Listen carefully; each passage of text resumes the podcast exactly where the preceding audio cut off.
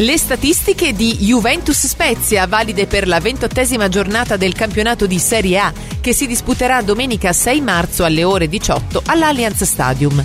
Il bilancio degli Juventus Spezia in Serie A e Serie B. Con la Juventus in casa si sono disputati due incontri che vedono una vittoria per la Juventus ed una per lo Spezia. Cinque i gol realizzati dalla vecchia signora, mentre tre quelli realizzati dallo Spezia. Il primo e unico Juventus Spezia di Serie A si è disputato alla 25 giornata del 2020-2021 con risultato finale di 3-0. Quel ricordo di Vlaovic. L'attaccante della Juventus ha segnato al massimo una tripletta in una singola gara di Serie A. È successo già due volte, nel 2020-2021 col Benevento, in questo torneo durante Fiorentina Spezia.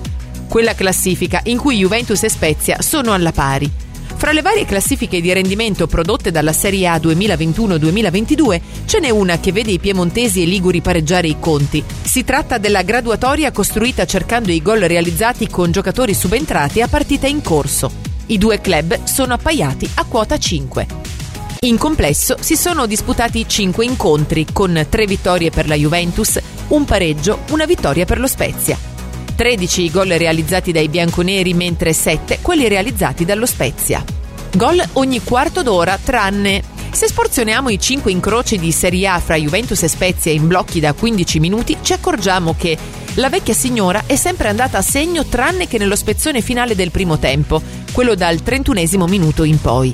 Il blocco più prolifico per i bianconeri risulta quello tra il 61 e il 75 5 centri, doppietta di Chiesa, gol di Delict, Morata, Rabiot. Morata può superare CR7.